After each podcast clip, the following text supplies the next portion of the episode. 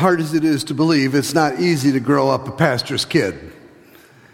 But there are a few advantages, one of which is that you get to know a lot of people that you never would otherwise.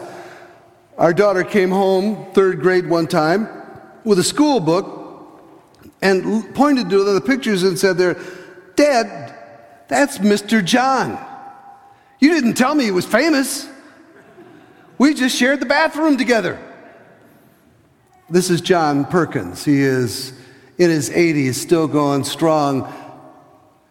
For over 50 years, he has been following Jesus as a civil rights worker, as a community developer, as a reconciler of black and white. And he is one of my heroes.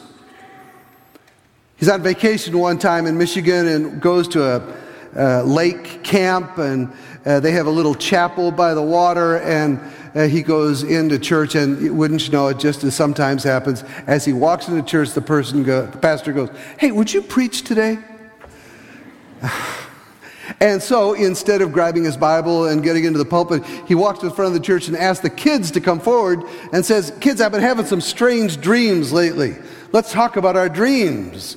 Do any of you ever dream about being somebody different? Little girl, of course, shoots up her head. Yes, yes, I want to be a doctor. I dream about being a doctor. That's a great dream.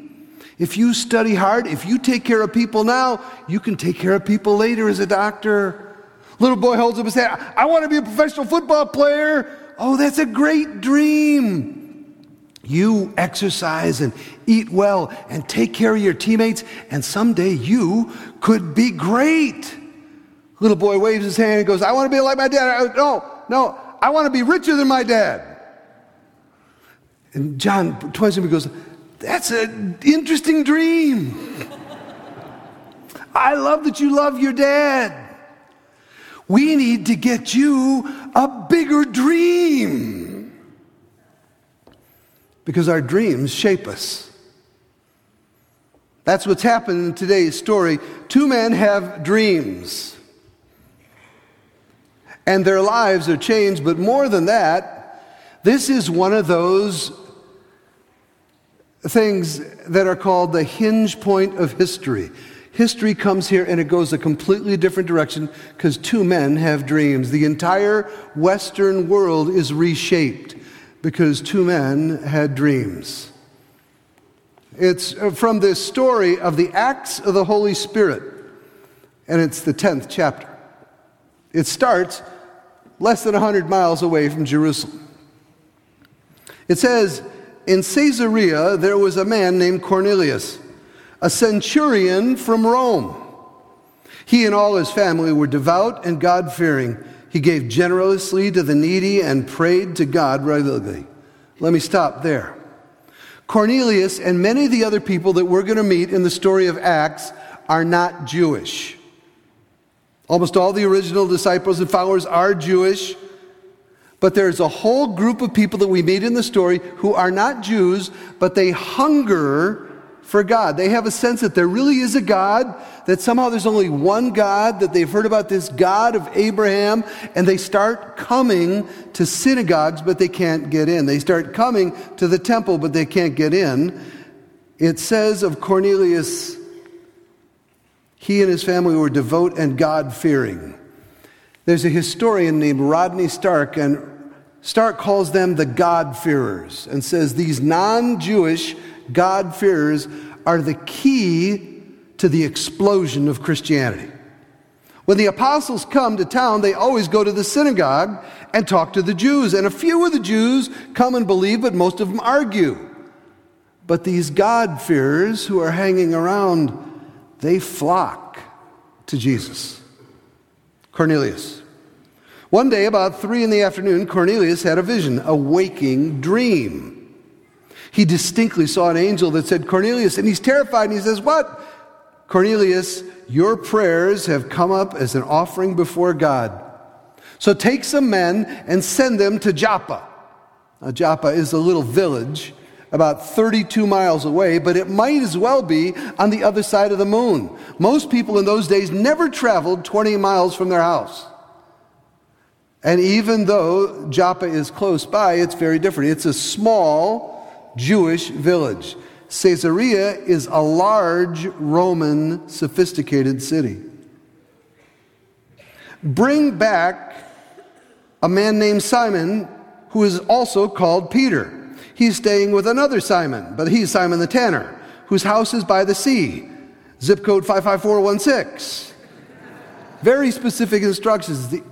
He listens to the angel, he sends the men, and about noon the next day, as the men are approaching the city, Peter goes up on the roof and starts to pray. He was hungry, and while he waited for something to eat, he fell into a trance. It's another sign of a vision, a waking dream. He saw heaven open up and something like a large sheet coming down to earth with four corners. It's the way a feast would be prepared.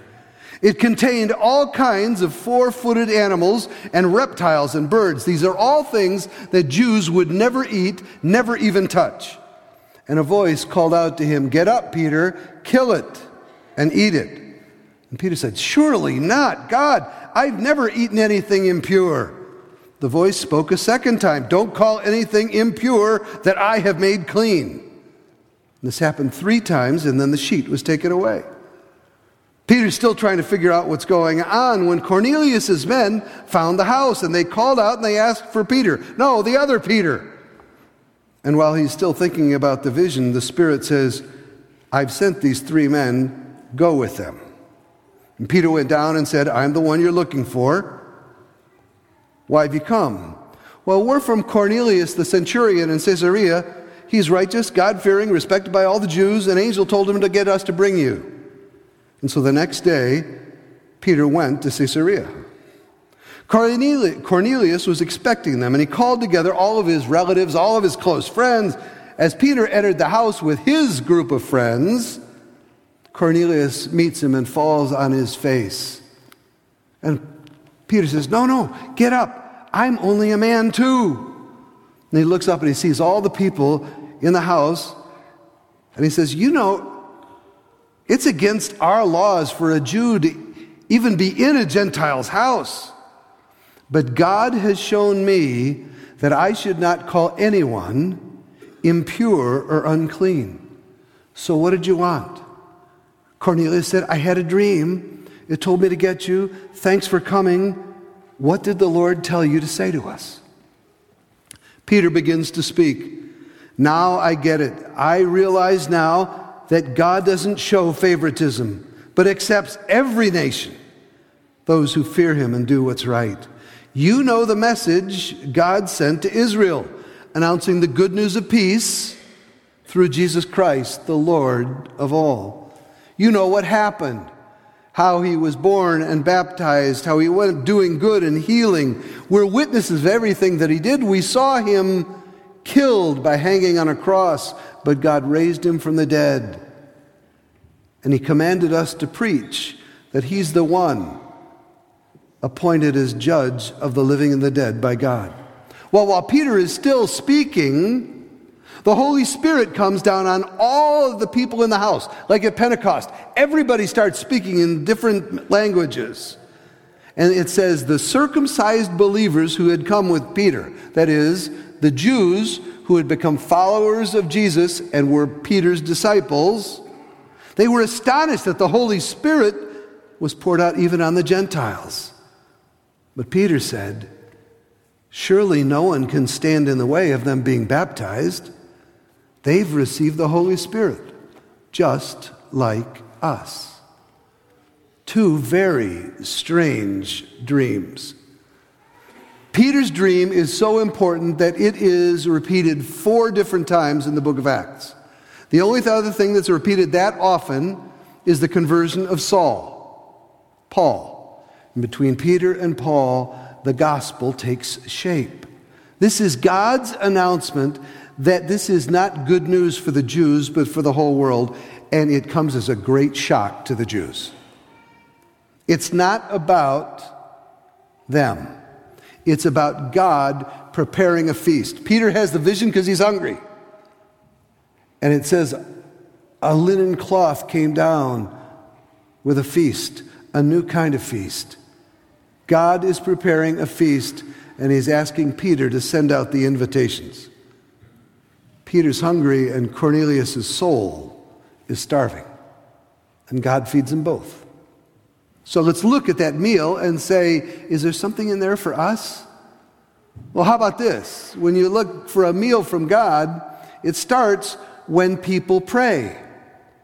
When people pray, God starts cooking.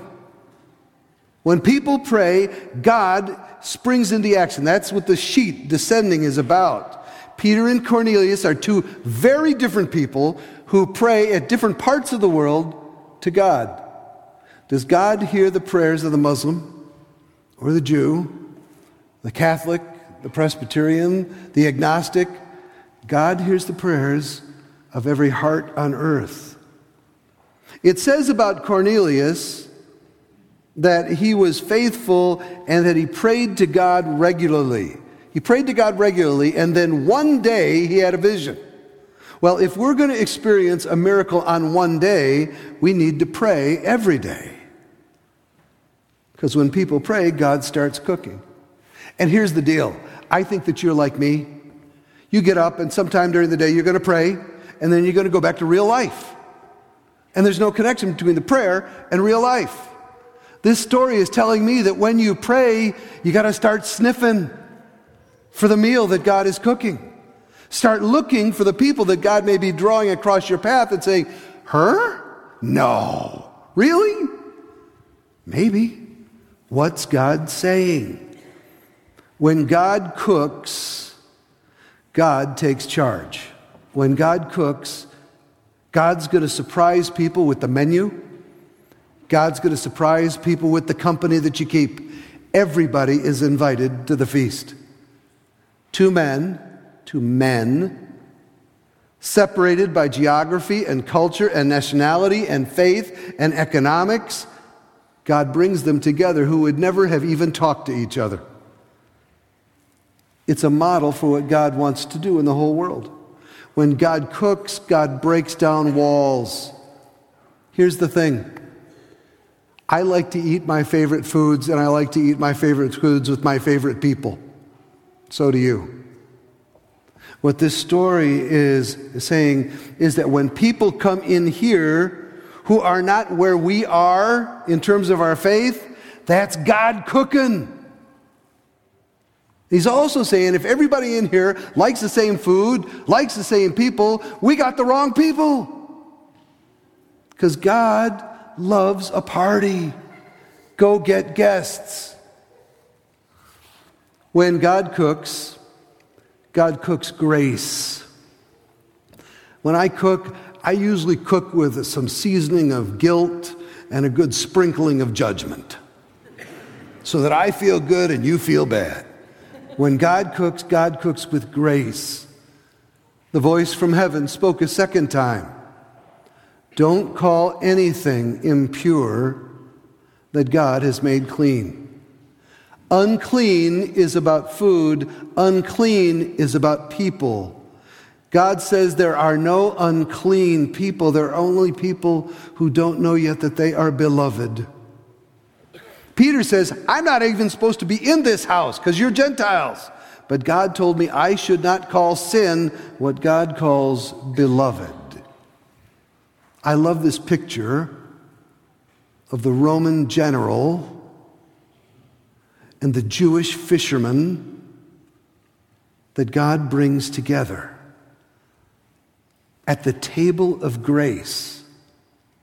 Grace is what brings people together because grace helps you see that every person you will see today, when you walk out of here, every person that you will see today is made in the image of God. The person that has made you swear because of their views on immigration is made in the image of God. The person who is a troglodyte about their views of whatever is precious to God. You only get that when you get grace. Every person you see today knows something that you do not. Every person that you see today knows something that you do not. You will never learn it unless grace causes you to stop and listen. Every person that you see today is fighting a battle that you're not aware of. They need grace. When God cooks, God cooks grace. When God cooks, God makes it about Jesus. When I cook, I make it about religion. God makes it about Jesus. Peter says, You know the message God said to tell the good news of peace about Jesus, who is Lord of all. He commanded us to tell everyone that Jesus is the one God appointed as judge of the living and the dead. It's about Jesus. When we make it about religion, what flavor, or music, what music do you like, or what politics do you have, or what theology do you cling to, then we're pushing people away from the table. It's about Jesus. When God cooks, he makes it about Jesus. He makes it about grace. When God cooks, God serves the Holy Spirit for dessert. God says, Not only can you believe that I have saved you, but in your heart you can know that I am with you. He gives us a spirit to know that He will never leave us. Peter says, God gave them the same spirit that he gave us to believe in Jesus. Who was I to think that I should oppose God? And all the Jews were astonished. When God cooks, he wants to give people his spirit. Let me finish with this.